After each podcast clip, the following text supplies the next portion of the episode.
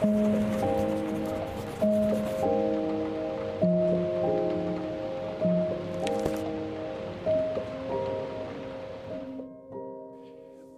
termín konzervatívci a konzervativizmus pochádza z latinského slova conservare, zachovať.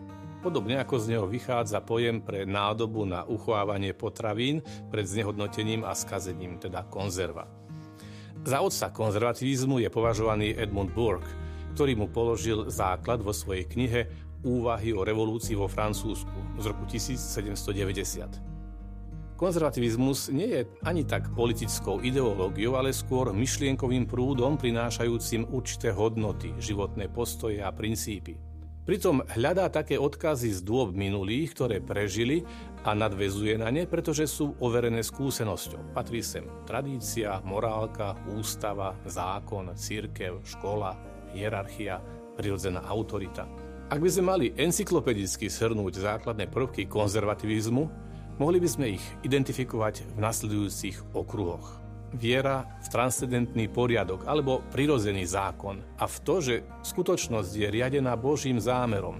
V právnom myslení teda konzervatívci chápu právo ako pokus priblížiť sa k prirodzenému zákonu. Piliermi práva sú užitočnosť a spravodlivosť.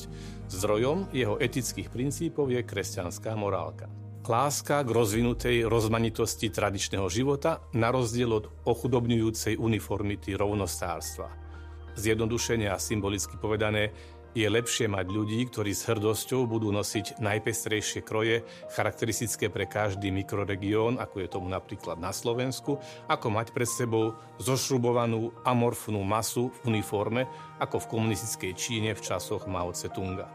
Ďalej, presvedčenie o potrebe existencie vrstiev a tried v civilizovanej spoločnosti v protiklade ku koncepcii beztriednej spoločnosti. Konzervativizmus uznáva len rovnosť mravnú, rovnosť pred Bohom a rovnosť pred pozemskými zákonmi. Je totiž pravdou, že všetci máme síce rovnakú ľudskú dôstojnosť, ale každý má iné schopnosti, iné zásluhy a teda aj právo na rôznorodé postavenie v spoločnosti. Ďalej je to neoddeliteľná spojitosť vlastníctva a slobody. Hospodárska nivelizácia nie je ekonomickým pokrokom. Podľa konzervatívcov je voľný trh najefektívnejším prostriedkom na maximalizáciu spoločenského prospechu a minimalizáciu nákladov spoločnosti. Nie je však ale dostatočným zdrojom morálnych hodnôt a politickej slobody a preto voľný trh nemôže existovať bez vlády práva. Ďalej je to presvedčenie, že zmena nemusí automaticky znamenať prospešnú reformu, pretože inovácia vykonaná v chvate môže byť zničujúca. V politológii a v politike je pre konzervatívcov príznačná nedôvera k všeobecným teóriám a abstraktným princípom, ktorými sa vyznačujú ostatné politické smery. Presvedčenie o nedokonalosti človeka viedlo konzervatívcov k podozrievavosti voči prehnanému zdôrazňovaniu slobody a k uprednostňovaniu spoločenského poriadku, ktorý je zárukou stálosti a predvídateľnosti ľudského života.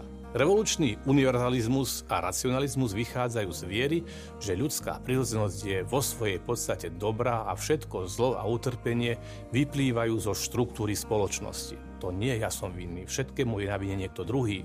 Je to vina šľachty, vina kapitalizmu, vina byrokratov, vina spoločnosti, vina predchádzajúcej vlády. Ľudské zlo vraj bude odstránené, ak sa radikálne zmení štruktúra spoločnosti. Najlepším príkladom tohto presvedčenia je marxizmus a jeho mesiášske presvedčenie o vybudovaní dokonalej spoločnosti.